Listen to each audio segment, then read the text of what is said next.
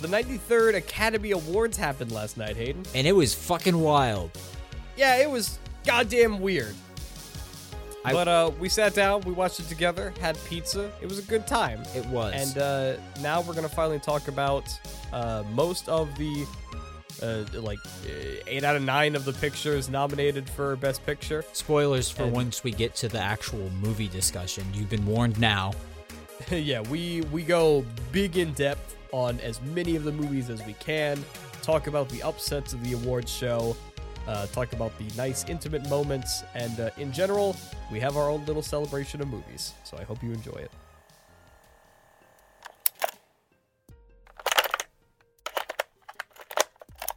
How did the Academy let that happen?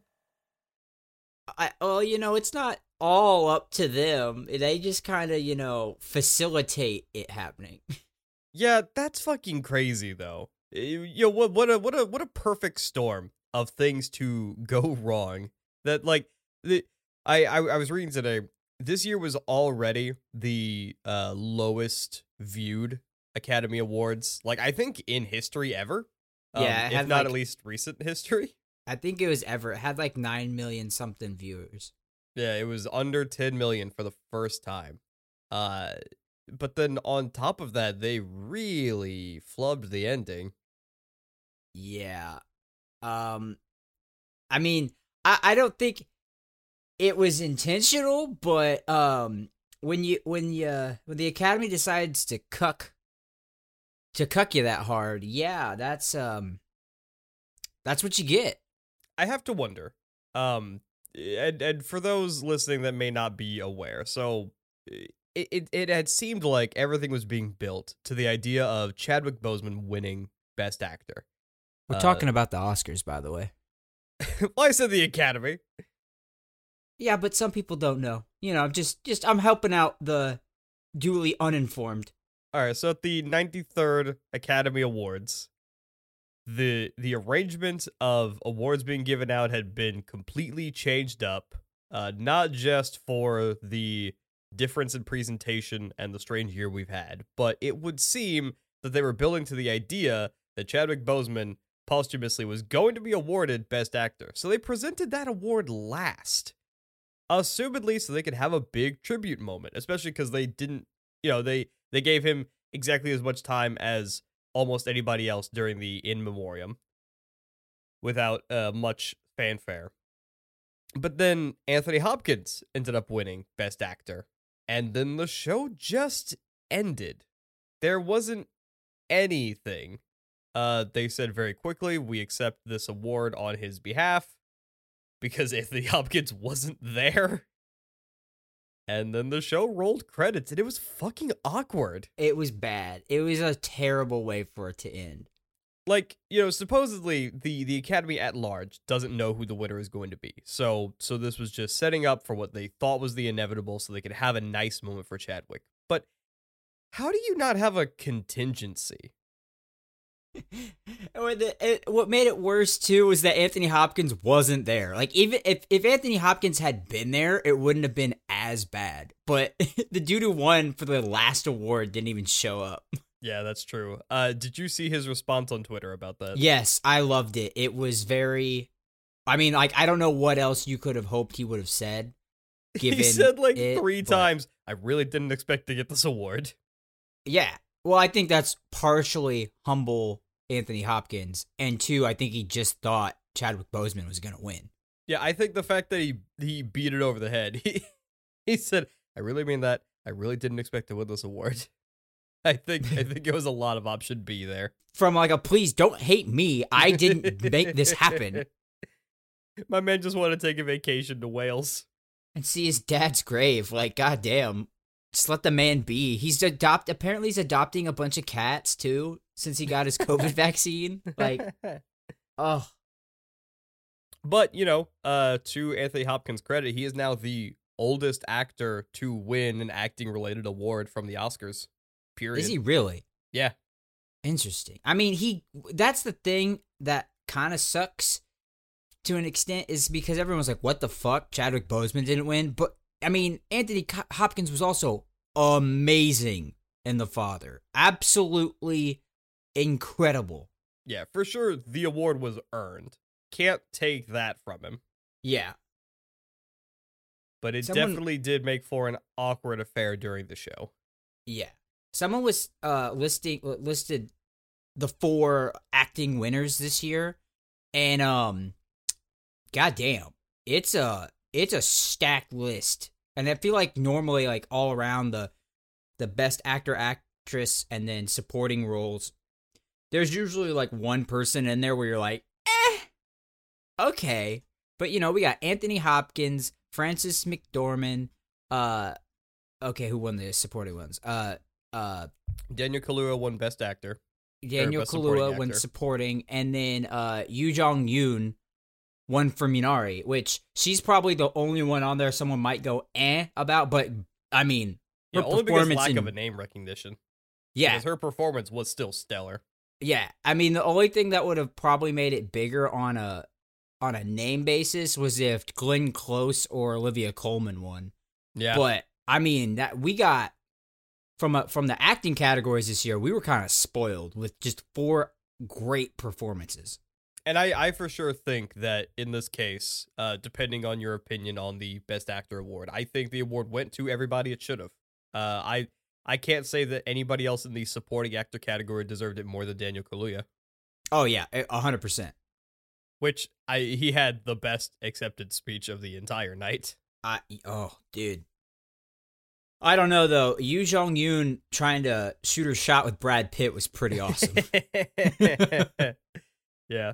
And that was uh that was something I really liked about the awards. I I haven't seen a whole lot of Oscar shows in my time, but the fact that uh Steven Soderbergh looked at the ceremony how it had to be this year and turned it on its head in a way that I think despite the low ratings, I think it was a good show. I enjoyed it.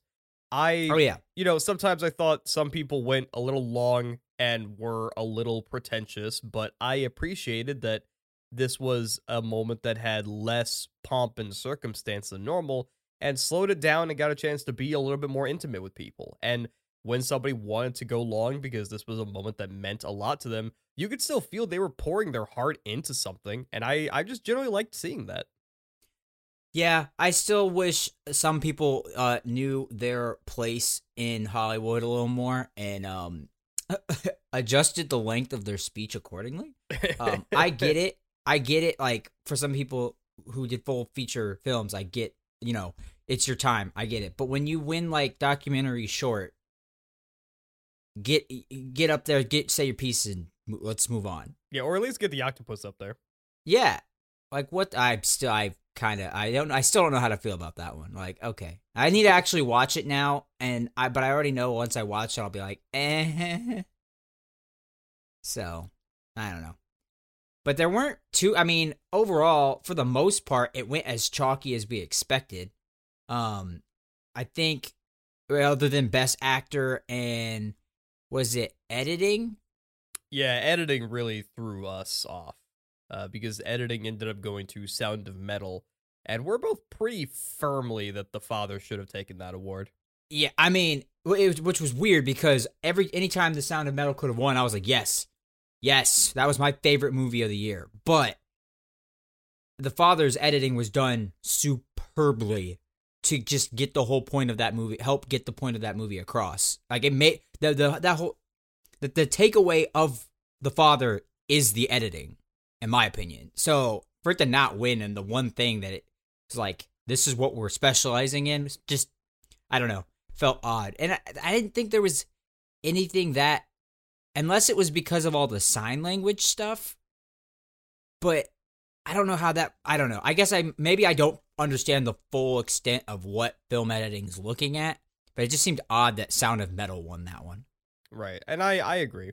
Uh, I I think the nature of the kind of movie the father was demanded a specific kind of editing that they really took a hold of and worked in a way to emphasize the things going on in the movie. Whereas the Sound of Metal, you know, the big takeaway, if anything, was the sound editing. But we have other categories for that. Yeah, which it did win for sound, correct? Yes, it did also win for sound. Achievement in sound is what they is the new name. Previously, it was sound editing and sound mixing. I believe were the two sound categories, but it has, I think, appropriately been uh, combined into one. I don't know how you feel about that, or if you have any strong feelings. Yeah, I have none. I, I, I do like the technical awards, but most of the time it's like, okay, you know, we don't need a bajillion of them. Yeah. But it was, you know, in general, it was nice to be able to have the awards as they were. Um, as things try to return to normal, at least for us here in the US. Even for a pared down ceremony, it was nice that we were able to have that, uh, see people that we like and love get together and celebrate this medium that I really like and love. And uh, yeah, it was just uh, an, it was nice. It was nice. Yeah, and I mean there were a lot of great storylines overall. I mean, you know, Chloe Zhao won, which was awesome for her first feature film. We got a lot of different representation amongst the award winners this year, which, you know, there this was not an Oscars so white kind of year. Yeah, hope to Um, God that keeps up next year. Uh, Yeah, yeah. I mean, would it? Yeah, it was just a great all. I mean, everyone was represented, which is always great. And yeah, let's. I hope as we move forward, we just get more opportunities where we can just eh, have more representation in it. Like, yeah, you're not gonna have every year where I, I don't think every year will be as diverse as this year, but uh, you know, we're de- it's looking to be on the right track, which I guess that's one of the things when I go back to Anthony Hopkins winning, just seems kind of like the one part that was like, that just doesn't seem to fit the rest of the narrative we got with a lot of the other award winners. Right. But, you know, next year's next year. I I do want to point out that I believe I do think Frances McDormand now is one of only a very select few to have three uh best actress Oscars. So, um appreciate every time you can see that woman on screen cuz she is a legend. Yeah, for sure. Which I I loved her her speech when uh I I believe it was for when she won best I I think it was when Nomadland won best picture. She got on stage and said when you can go see our movie on the biggest screen possible. Get your friends and take them to see all the movies nominated tonight on the biggest screen possible. Which And, I- then howled. I and then howled. I feel like that second part was some backpedaling on the first part because the first part really sounds like she was just saying "fuck you, Hulu." And as much as I am a proponent for streaming services, and I think they have done a lot for the movie industry this year in particular, and I think uh, in any other year, Netflix movies like Trial of the Chicago Seven should be, or, or Mank should be recognized along with all the other movies here. Uh, but I do appreciate, uh, despite that, it was a celebration of movies, um, that in the shadow of a prolific enterprise like the ArcLight being shut down, that there is still the support that you should go to the theater and experience these movies in this way because it's the best way to do so, right? Yeah. Oh, that and the industry as a whole needs everyone to go do that to stay afloat. yes, that that is also true. Not to I- downplay the capitalism. Which I think she kind of played on in her neck when she got back up there for Best Actress, where she was just like, I like to work. Well, actually, she was more like, I already gave my speech, so I don't give a shit. I, I'm Frances McDormand. I, I like to work. Thank you. Bye. so yeah, I'm gonna be looking out for. Uh, I, I I'm thinking about reactivating my AMC A list here soon, and uh, I kind of hope that there is a victory lap of these Oscar movies, and I can see at least some of them again in theaters. Because I think something like Nomadland or Minari would be something that I want to see again. Interesting. Interesting they have Minari on there because I think I told you yesterday when we were watching. I was like, "Yeah, I you know, it was exactly what I thought it was gonna be. I enjoyed it. I thought it was very good, but I don't. I mean, I don't really. There's a reason I didn't jump at the opportunity to go see that at the beginning of 2020 when you could still go see it. Um, mostly because I thought I knew what the movie was gonna be, and it was at least to what my expectations was pretty on point of what I thought. But um maybe I, maybe maybe you're right though. Maybe I should just suck it up and go see some of these again just if if for nothing else to support cinema. sure. So, let's uh let, let's go over some other thoughts on the whole award show and then I want to talk about these movies in particular and maybe we can get to the bottom of some stuff. Uh, so Okay. was there was there any other categories that you thought w- had a had a winner you didn't expect or something you're particularly happy got recognized? Um, the couple that Sound of Metal got, I was, I mean, I was happy to see Sound of Metal win editing, although I didn't think it should have. Um, but you're just happy to see that movie get more recognized.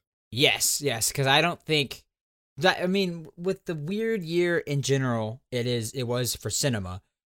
To say, oh, I don't think enough people heard of it or saw it is an understatement just because that kind of goes for just about every movie I felt except for maybe Nomadland. I feel like the most people saw Nomadland. But I think just in general most of these movies haven't been seen. Um I'm happy to see another round win just from some of the buzz I'd been hearing about it closing or closer to the start of the show. Uh, and that's definitely one that I'm going to want to go and watch. Yeah, that is for sure next on my list. That is the next movie I'm going to watch probably later tonight. I I might I might do the same. Um, I I was very happy to see Yuh-jung Youn win.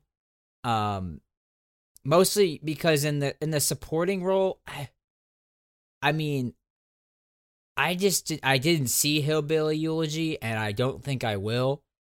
From a lot of the stuff I've read, but I didn't think any of the other supporting actress, uh, ro- people, women, gave performances that were super memorable. Now, granted, I haven't seen Borat, and I've yeah, heard I that. I was going to say specifically Maria Bakalova. If there was anyone else that should have won, I for sure think it was her. If for no other reason that she is a young woman keeping up with Sacha Baron Cohen and his Borat antics in the middle of the most uh idealistically segregated America has ever been and to put herself in the situation she did, keep her cool and stay as funny as she was, she is a worthy nominee here. Oh yeah, I, I, she would have been the only other one that I've been like, I would have been that would have been really cool to see. I mean, I really, like I said, I really liked Olivia Colman in The Father, but was it Oscar worthy? Ah, I- mean, in a depending on the year, yeah, but I was really happy for Yuh-jung Youn. Uh, other than that, I don't really, I can't recall any other ones where I was like, oh my god, yay! I'm so happy this one because, like I said, eh, for the most part, themes seemed super chalky to me, and there weren't that many unexpected winners. Yeah, and I'll say on that note, uh best animated feature is always pretty well locked for Pixar. But I am happy that Soul won just because I fell in love with the best parts of Soul. Uh, and it also won best score, and I think that is absolutely deserved uh, for the work that Jon Batiste did with uh, Reznor and Ross. Uh, just really happy to see that get uh, at least over Onward. Happy that Soul was the one that got recognized because Onward was mid as fuck for Pixar. Uh, even if uh, you know, maybe Shaun the Sheep should get some more love in general for the pedigree that it comes from. You know, I, I'm scrolling through just again all the winners, and yeah, I guess my biggest takeaway of what I was happy to see was how many movies got attention and got love and got well, win wins. Like it was all over the place with just about all the big movies won at least one. I think of the the probably more mainstream movies, Trial of the Chicago 7 I think is the only one that didn't win anything. Which is Uh, very funny because as much as I actually did enjoy that movie, it was the most Oscar bait picture in the whole list of best picture nominees. So I do think it is pretty funny that it didn't get any recognition whatsoever. Well, See, I, I I get what you say with the Oscar bait, but to me it was the most just like mid movie. It was like yes, it I I think I was telling you this also yesterday of just it, to me it came off very much of this is just a crowd pleasing type of movie. Like it, you're it's you're supposed to enjoy it, but that's just it. You just enjoy it. You don't come out and go, "Wow, that was an incredible film." You're just like, "Yeah, I liked it. That was fun." Sure. I mean, I think there were parts of that movie that were shocking for particularly me, but it was generally a fun watch. Yeah. However, being Oscar bait does not mean that it can't be mid as fuck, because, I mean, look at Green Book. that shit won Best Picture, and uh, Yeah. I I couldn't I couldn't describe more than one scene of that movie to you, just because it's it has been gone from my memory. I didn't give a shit. It's like uh, that's kind of sad because I could probably then explain as much to you about it, and I've never seen it. so we uh we did our homework, and uh with one exception, we were both able to watch all of the Best Picture nominees this year. Um, but given that we scrunched a bunch of them into the last week before the Oscars, we didn't really get a chance to talk about a lot of them. Um, we've had little conversations here and there, but I did want to take a moment and go down the list and just kind of get your thoughts on some of these movies. Okay. Uh, so since we we already got into it a little bit, uh, but uh, talk to me about Trial of Chicago Seven. yeah, I mean, I I enjoyed it. It's it's I'm a big Aaron Sorkin fan, so right off the bat, I'm probably going to enjoy this movie, and I did. Um, I thought Sacha Baron Cohen was amazing, although it was weird. I, when when you're done and you're thinking back on it, it's like, why is a 40 year old man playing a early 20s something? Like I don't know. And That's part just weird to me. Um, he did it great. He did it well, but I don't know. It was weird. Um, I, like I said, one of the most. I just I just had a good time watching it. I, I don't really have a lot of bad things to say. Um, there were I mean there's all there's some issues with some of the writing I thought, but you know I I don't have too many complaints. I just enjoyed it. Sure. And yeah, I do think Sacha Baron Cohen was the standout performance of that movie. Uh, naturally, he was nominated for Best Supporting Actor for that role. Uh, I think he had really strong moments. But I think in general, the cast was really good. I, you you have some kind of negative thoughts on Eddie Redmayne that I don't share from the movie. Oh yeah, I just thought he was meh. But I think a lot of that is attributed to Aaron Sorkin's dialogue. That uh, it was just a fun watch. The way people delivered their lines. Um, it the movie was cut and edited in a way that did make the whole thing seem more fun and frenetic than the actual story of the trial of the Chicago Seven is. Um, yes. and I don't think that's a bad thing necessarily because the the parts that had to be quiet and serious certainly were. Uh, you know, I mean, there's the the two jokester characters. One of them played by Sacha Baron Cohen. I forget the other actor involved. Um, they they add a lot of levity throughout the whole movie, but then there's the moment that they take the Black Panther on trial to the back room and strap him to a chair and bring him back out to the court gagged. And uh, there are no laughs during that part. There is nothing to be played up. Uh, they play that exactly as they need to, and it was frankly shocking. Yeah. Oh yeah, that was.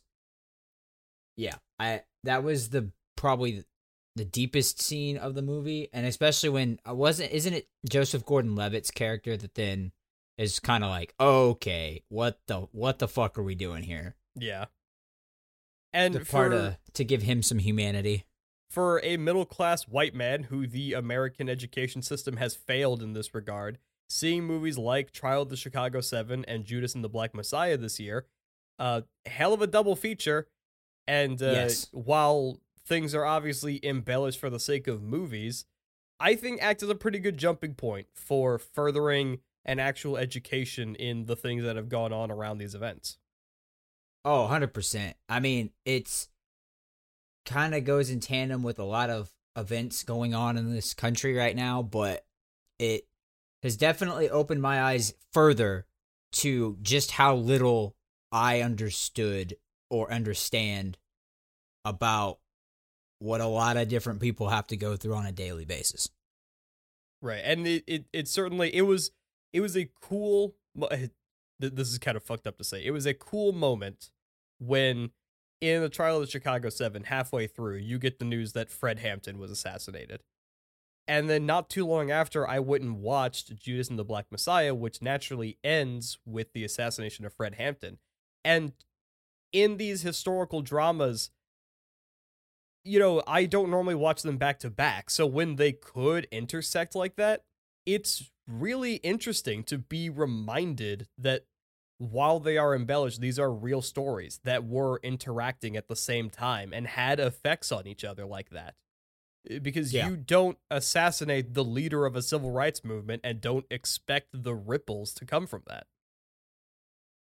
I did think it was interesting because the whole I watched I like you watched Judas and the Black Messiah after seeing Trial of the Chicago Seven, and I, I kept thinking, oh, are they gonna have a scene or a reference to him being at the trial, uh, Fred Hampton being at the trial, and they didn't. Obviously, I think, well, not obviously, I was probably just how it was written, but I would have been like, wow, if they did that, that was you would have it would have made you think that they were almost working in tandem to right.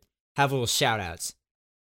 Yeah, if not for the fact that uh, these were obviously separate productions happening at separate times, and uh, Netflix probably could not get Daniel Kaluuya for all of two scenes to play Fred Hampton in their movie that had Fred Hampton. Uh, what a thing that would have been, though. Yeah, that would have been wild. So let's move on then, uh, and uh, let's go ahead and roll into Judas and the Black Messiah.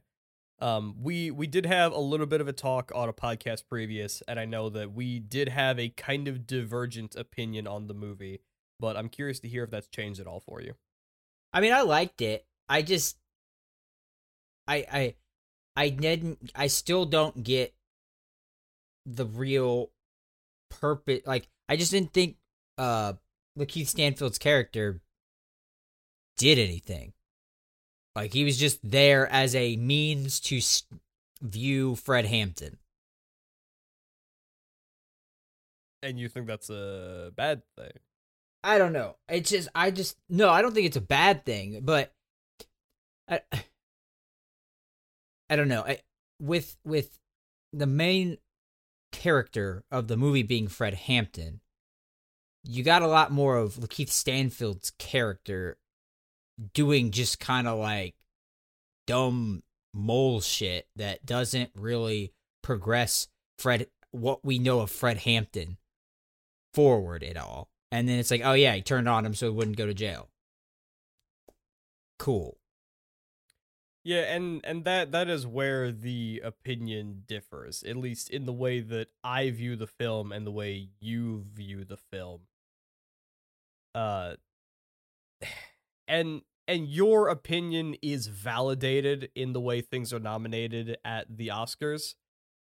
Uh, well, okay, so that's, I I don't. That's agree. part of my problem. I don't agree that Fred Hampton was the main character of the movie. I think through and through that Lakeith Stanfield was the main character. It was his movie, and the entire purpose was to view Fred Hampton from a distance. Uh, but then both actors were nominated for supporting actor. So it's it's hard to say one way or the other who's right and who's wrong on that. I, I think that is probably where my biggest issue comes from from a framing standpoint of I, it's bullshit they were both nominated for supporting. I i think.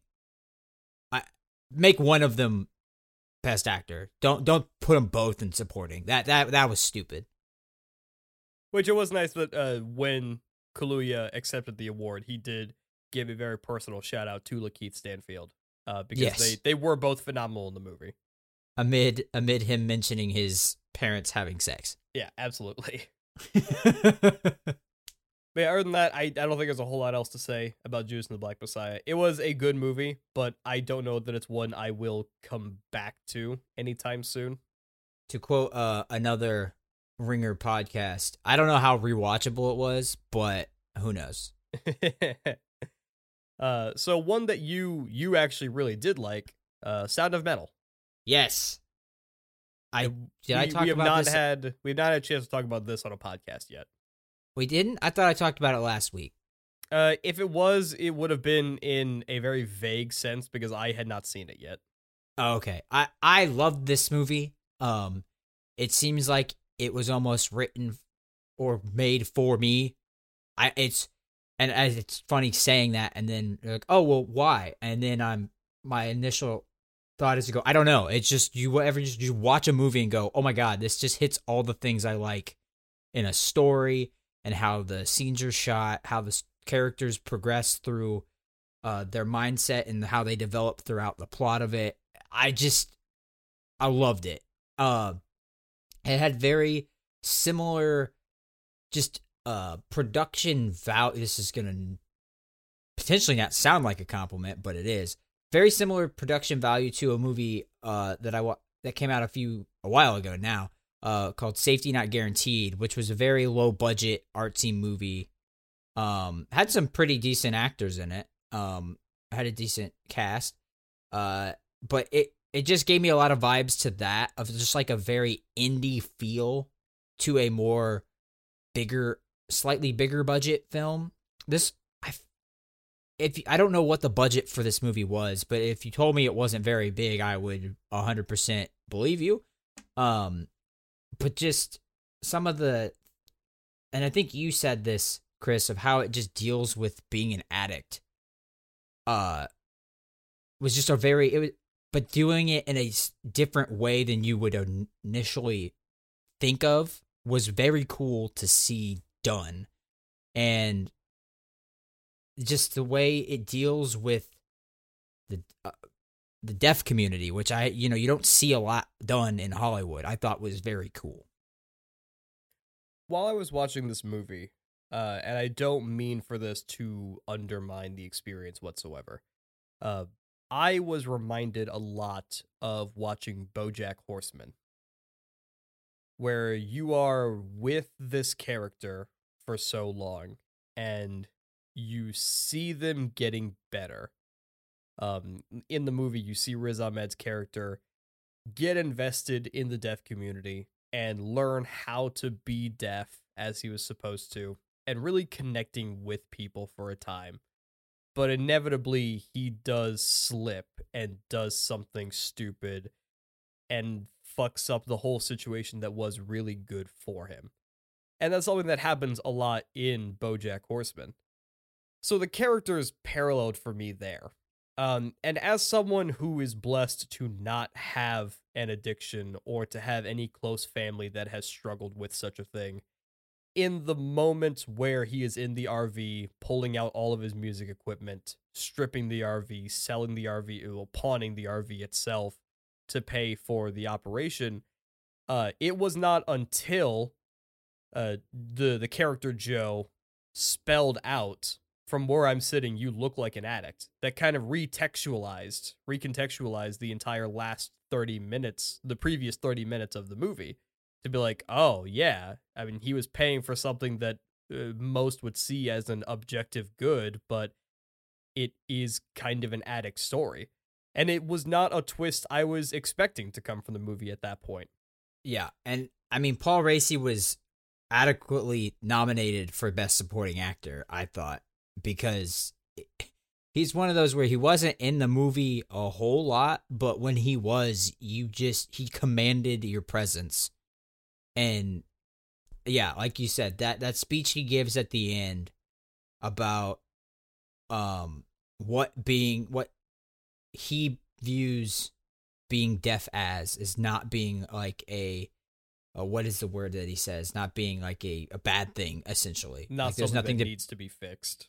yeah, something that doesn't need to be fixed. I I was like, damn, that hits because that can be said for a lot of things that are different, maybe not as severe of a thing that can happen to you, but a very interesting uh, mindset to approach life with about some of maybe some of the smaller things or even bigger things that are out of your control that everyone just kind of has to learn how to uh, adjust to and live as part of their daily routine with that not everyone has to deal with but it doesn't make you any less of a human being you know it's just everyone's got different quirks they have to or challenges they have to overcome Right. And that's uh that that that's a lesson that can be applied to more than just a general disability too. Um like I I have half joked that in the wake of watching The Father, uh watching that movie makes me want to kill myself at 70 because I could not imagine the almost literally unfathomable horror of going through Alzheimer's dementia. But in general, the shitty things about getting older and and even you know as you're younger the way that things you like and enjoy change you know I, i've always been afraid of the idea that there might come a time where i just simply don't enjoy video games anymore. And whereas something in my teen years was almost all that i did come 20 years i might not associate it whatsoever. And the idea of that really sucks, but the way life happens is by the time you get to that point, it will have been built on the back of so many other small changes that you might choose to have happen, might happen to you, but something that you have to adjust to. So by the time you arrive at what you could contextualize as a big change, it's just another small change in a long line of things you're already used to. So it's not going to seem that big a deal because you have to change and adjust with the times, you know? Yeah. Yeah. But can you just imagine us being like 70 in a, you know, assisted living center all playing Halo 3 Fuck and yeah, just shit talking each other? Fuck That's yeah. the only thing that I look forward to is hopefully I don't have like dementia or Alzheimer's and so that I could remember how to do that stuff cuz goddamn us uh Gen Zers are to be not Gen wait, no, No, millennials. We, we oh are my god. What the fuck? Help. oh god us millennials and- and gen zers for that matter are gonna uh be up to a lot of different stuff than the current uh old people yeah. Once we get to that age God willing, yeah. I keep a sharp enough mind to roll some dice and play Dungeons and Dragons. i i was kind of shocked at how much i enjoyed the father as well um the just i mean the, some of those scenes i mean anthony hopkins acts his ass off in this movie and makes you feel real horror in a movie that's not really supposed to be horror but there is genuine like wait what the fuck's going on parts of that movie that i think you could loosely say meet sort of a horror genre it was really interesting and cool to see Yeah, so yeah, let's let's go and dip into the father. I I had actually said on our last podcast that the father had the most fucking boring, unassuming name, and I was not looking forward to watching that movie. I thought I was gonna be bored out of my mind, even if Anthony Hopkins was really good. And that was based on the assumption of the cover art, uh, or the the, the poster rather, that I thought it was going to be a story about Olivia Colman's character taking care of her degenerating father. Uh, and that did not seem like an interesting movie to me. Now, there was always the hope that what is seen as an uninteresting concept will be made interesting once I'm forced to sit down and watch it. Um, but the movie was completely different than what I thought it was going to be because Anthony Hopkins was actually the main character the man suffering from dementia was actually the main character. And when they make that first big twist and you see the world around him change and the actors are different and he's messing up names, it was kind of, I- I don't want to say mind blowing, but it had an effect. yes I, I i was right there with you And from that first moment, I was in. I was locked. I was here for this movie. yeah of all of them except for maybe sound of metal sound of metal and the father were the two i watched where i've just locked in completely uh time could not move slower uh to just enjoy every second of watching those two movies for me.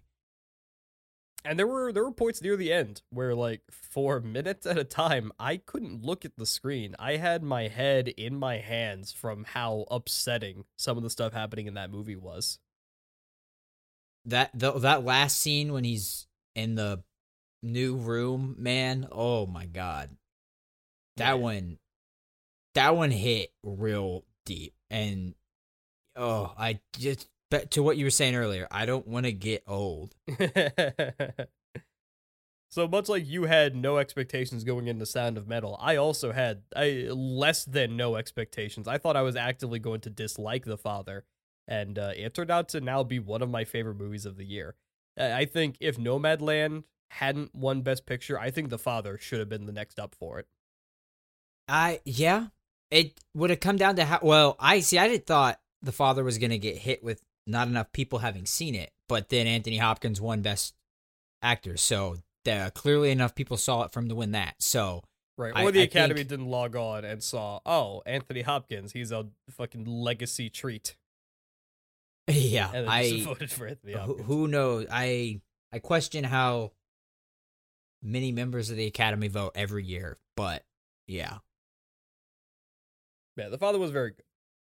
And if you haven't seen it, you really, really should. Although, if you have a parent or a grandmother, uh, or a parent or a grandparent suffering from dementia, it will probably be a significantly harder watch. oh yeah, hundred percent. Uh, but moving on to something more uplifting, uh, Minari. Yes, I will let you lead off this one. I think I really need to see Minari again. I I liked it the first time, certainly. But I think if uh, if I'm in a better mindset, it's something that I could enjoy a lot more. Um, it is the kind of movie I really like because I I will always gravitate towards character pieces more than anything else. Um, and generally, I I like to watch tortured characters, which is not what Minari is. Um, but it was nice to see what was essentially a slice of life anime presented in a movie, in a way, where you just got it, it was a really quiet, very intimate movie that invited you into this first generation America family coming from Korea.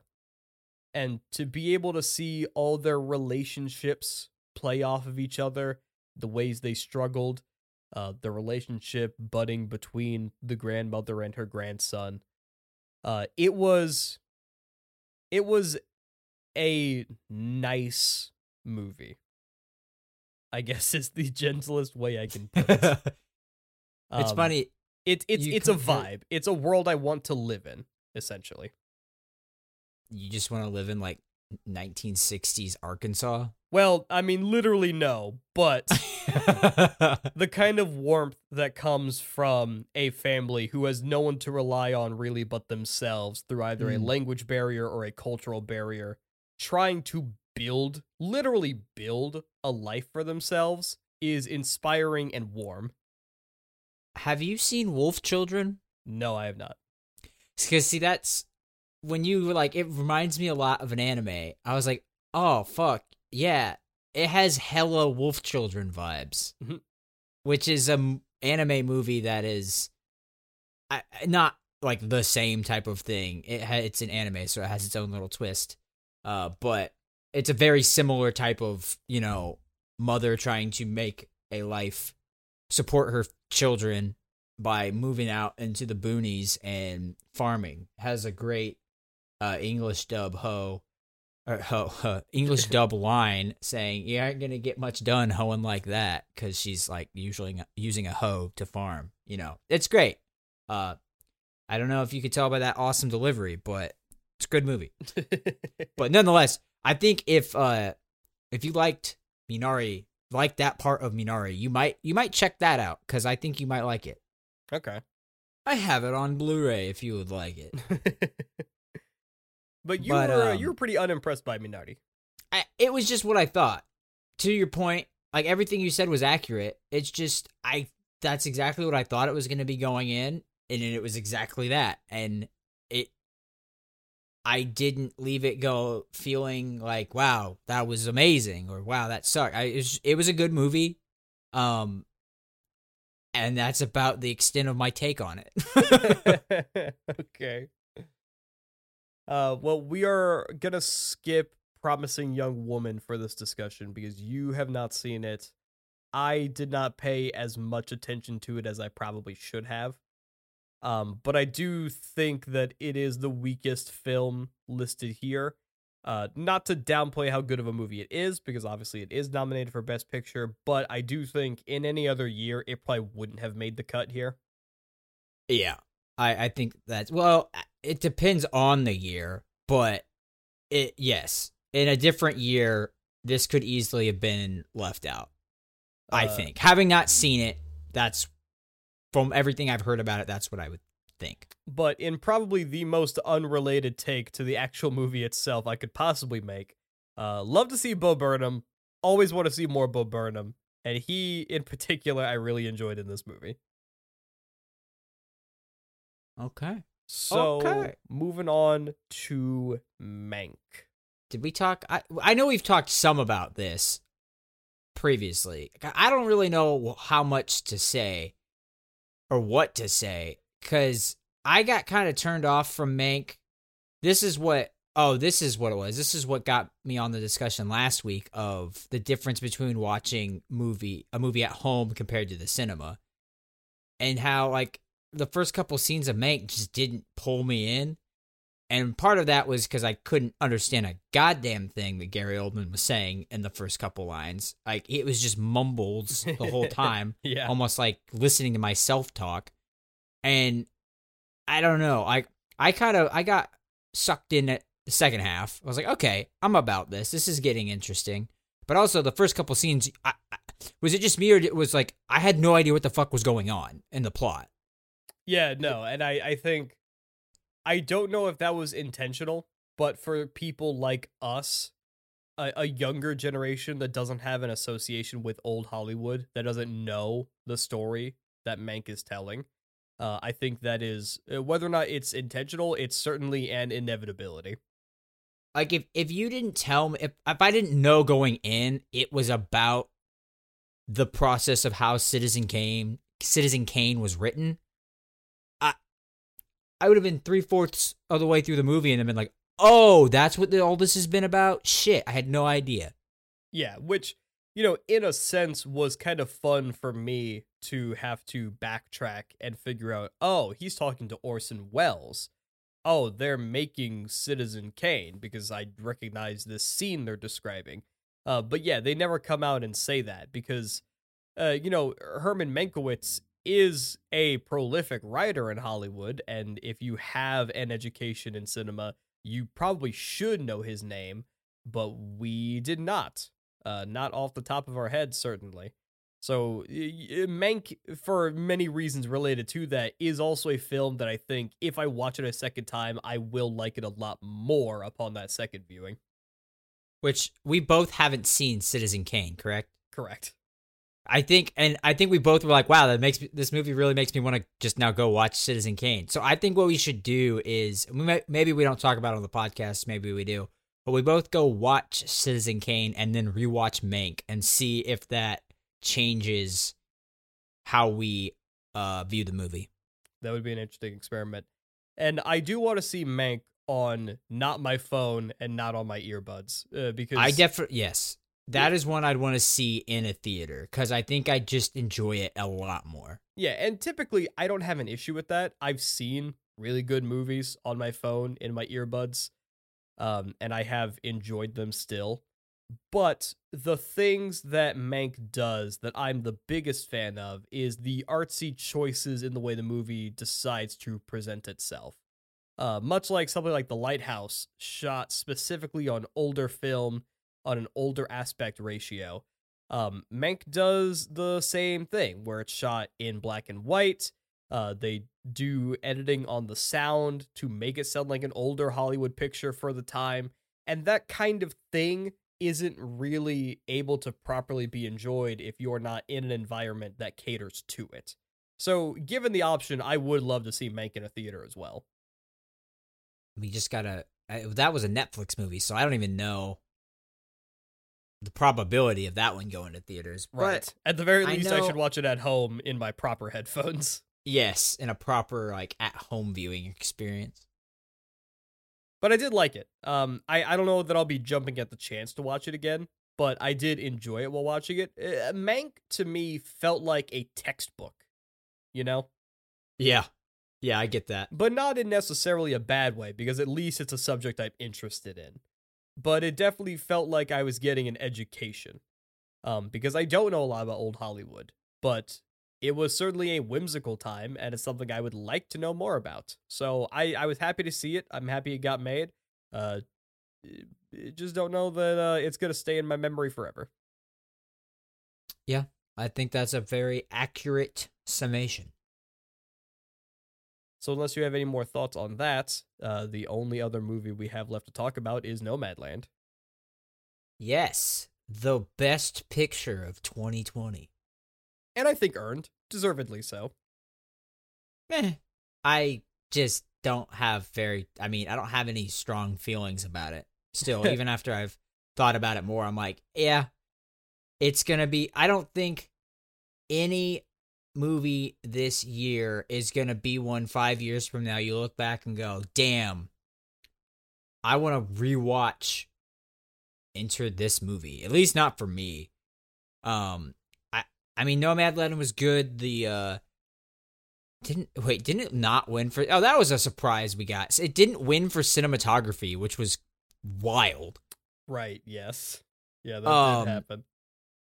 But like the cinematography was great. You got to see a lot more Frances McDormand than I thought I ever would want to see and don't even know if I actually wanted to see it.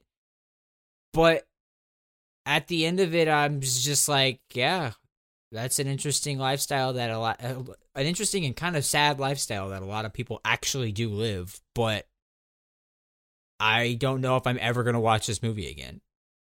I think a lot of Best Picture nominees, and I think a lot of what one could consider objectively good movies are. I think they are Ryan Gosling. Objectively, the man is very attractive.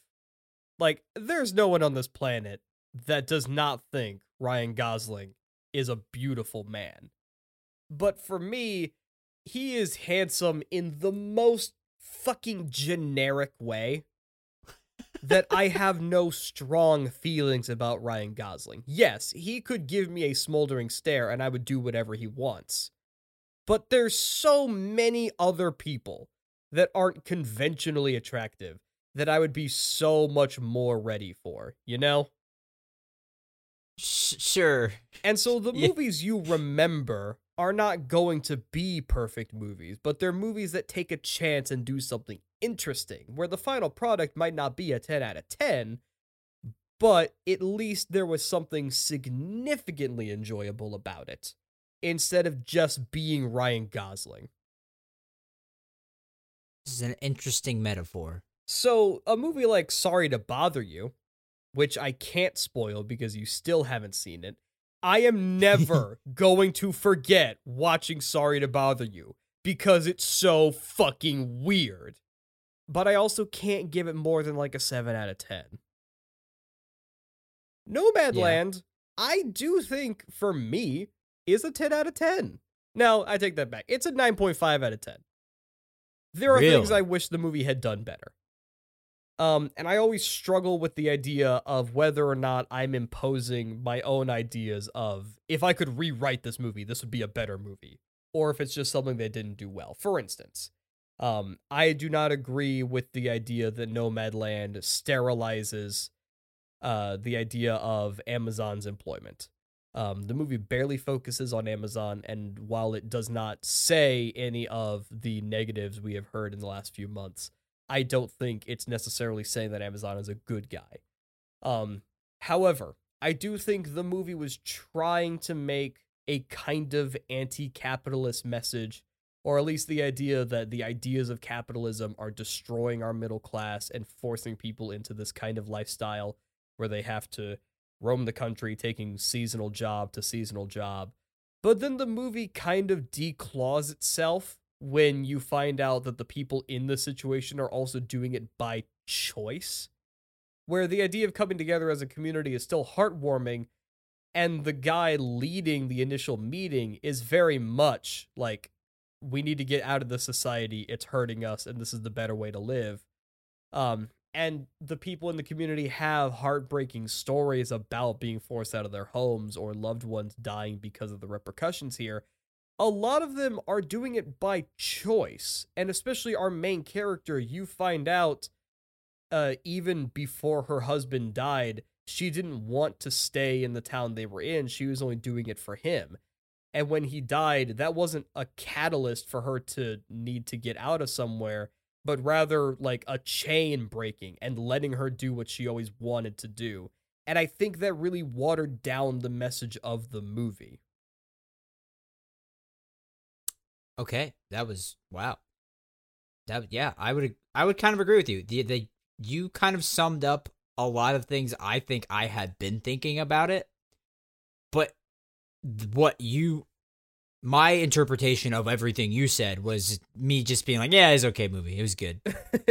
like like because of everything you said, I was just like I don't know, watching it, I none of that stuff was like, boom, I get it. I, I, you could almost say I monkey brained this movie because also was I just too small brain? I, I saw some of the conversation post seeing about the takes on what this movie was representing Amazon as, and I didn't really get any of that after like immediately like I had seen some of that before I saw it in post, and I still don't really get how it paints Amazon in a particular light. Well, I, I think it's entirely based on the fact that uh, it was made pretty clear through dialogue that Amazon is the job that pays her the best. I think. Oh, okay. And I could have I could have heard this wrong on another podcast, but I thought I heard someone try to make a point about Amazon being what led to the her husband's company going out of business. Maybe. I don't know. What exactly are the two lines on at the very beginning of the movie in text? Do you remember? Uh it was about American Gypsum, I think the corporation was called, but I I forget what they said was the reason it closed down. But I okay, I don't know that it was anything related to Amazon. Okay, cuz I I was trying I I like had a a panic attack when the that text was on screen and was like, "Oh fuck, I think this is gonna be really important about the whole plot of the movie. read it." And then I like forgot how to read, so I was like, "I oh ah." So I just didn't know if like me not fully comprehending the second line of that text was like hindering how I was viewing what was going on in the movie. But I don't think it was.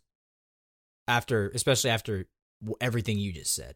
Yeah, I mean, I think yeah, to an extent it was important, but things that are revealed in the second half of the movie take precedence over that. Yeah, yeah. I thought that to your point. I thought, oh, that's one thing. Did we talk about this? Uh, I don't know. I'm gonna say it again anyway. If not, I I wasn't crazy about the scene near the end with the guy, and them doing the whole like oh, you should stay when we all know she's not going to stay. And then she doesn't stay, and we go, we knew that was coming.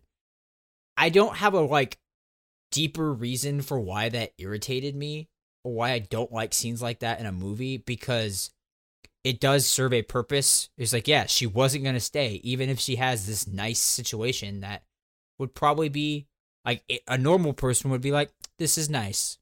Maybe I stay and and they use that to further represent why like she's not staying in one place. She's just not.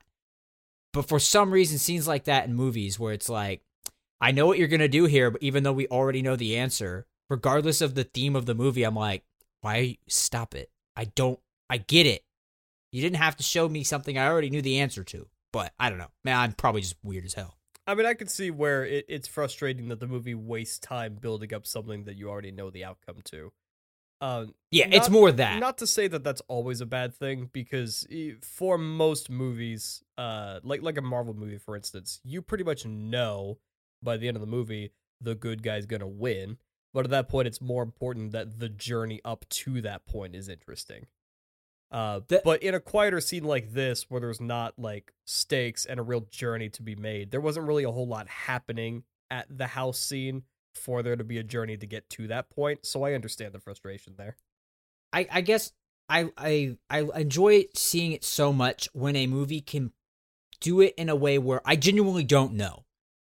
I don't know if they're going to stay. I don't know if they're going to go back to whatever behavior they were doing or if they've actually turned over a new leaf and are going to change. I've I've seen that done enough that I love seeing that done well in a movie that when they just do the okay, yeah, it's just exactly what we thought was going to happen. We knew they weren't going to change and then oh yeah, they didn't change. Wow. I'm like, "Damn it. It was an opportunity missed in my book." Just because I granted even though I I, I 100% understand the purpose doing that in a movie or any story has and that there are like you said certainly times where that it is better to do it that way i it's just not i prefer seeing the not knowing seeing the version where you just don't know what the character is going to do Yeah, and that's certainly a moment where I give myself to the movie, and it's almost like I'm playing a character in my own head. That I'm I'm just a good little boy in the audience that's playing dumb to let the movie take me away. mm, yeah Uh, so that part didn't bother me as much, but maybe on a second viewing, when I do for sure know the outcome, I might feel that that scene drags a little too long to get to the point that it needs to. that yeah that's a good point But I won't know unless I watch the movie again, and I likely won't. well we've gone through all the best picture ones. Do we want to are we going to address any other ones? Because i feel like the only other one that we both saw was ma rainey which didn't we we talked about that last week. Yeah, we did. um so i don't know if there's any more recap that you want to do or if any there any like last last mentions of Os- the oscars oscar moments movies nominated anything like that I don't think I have anything other than I should really go watch more of the best animated features. Yeah, the they looked a lot better than I think I thought. I thought this was a Boss Baby year where it was like, yeah, we got one good movie and then like, you know, fucking Boss babies nominated. right. Um, I think Wolfwalkers. Uh, that movie in Yes. particular, I I don't like the poster for. It doesn't make me want to watch that movie. But seeing Yes. the clip they showed at the show, um, seemed more interesting. Once I I- saw the movie in motion, that seemed like something I would enjoy more. I could not agree more. I I, was the don't same. know that it could possibly top Soul for me, just because it doesn't look like the kind of movie that would resonate the same way that Soul did, but does seem worth a watch. A 100%. Um, other than that, I don't think I have anything else. Okay. Well, with that, I think that wraps up our Oscar movie conversation and recap. Quite so, and I think next week we'll be talking about Falcon and Winter Soldier. Uh, it'll be after the behind the scenes featurette comes out. Who knows if we'll talk about that at all? But uh, I think we definitely have some thoughts we want to share on the show as a whole. Spoilers, and I liked it. Yeah, yeah, I I did as well, and we'll, there will actually be some interesting streaming news that came out last week, but we'll finally get to that as well. I think if we have time. So until then, follow us on Twitter at obsession underscore pod. If you're listening on Apple Podcasts, leave us a five star review. And if you are listening anywhere else, at least recommend us to a friend. It will help us out and make me feel better when the numbers go up. so we will see you next week. Adios.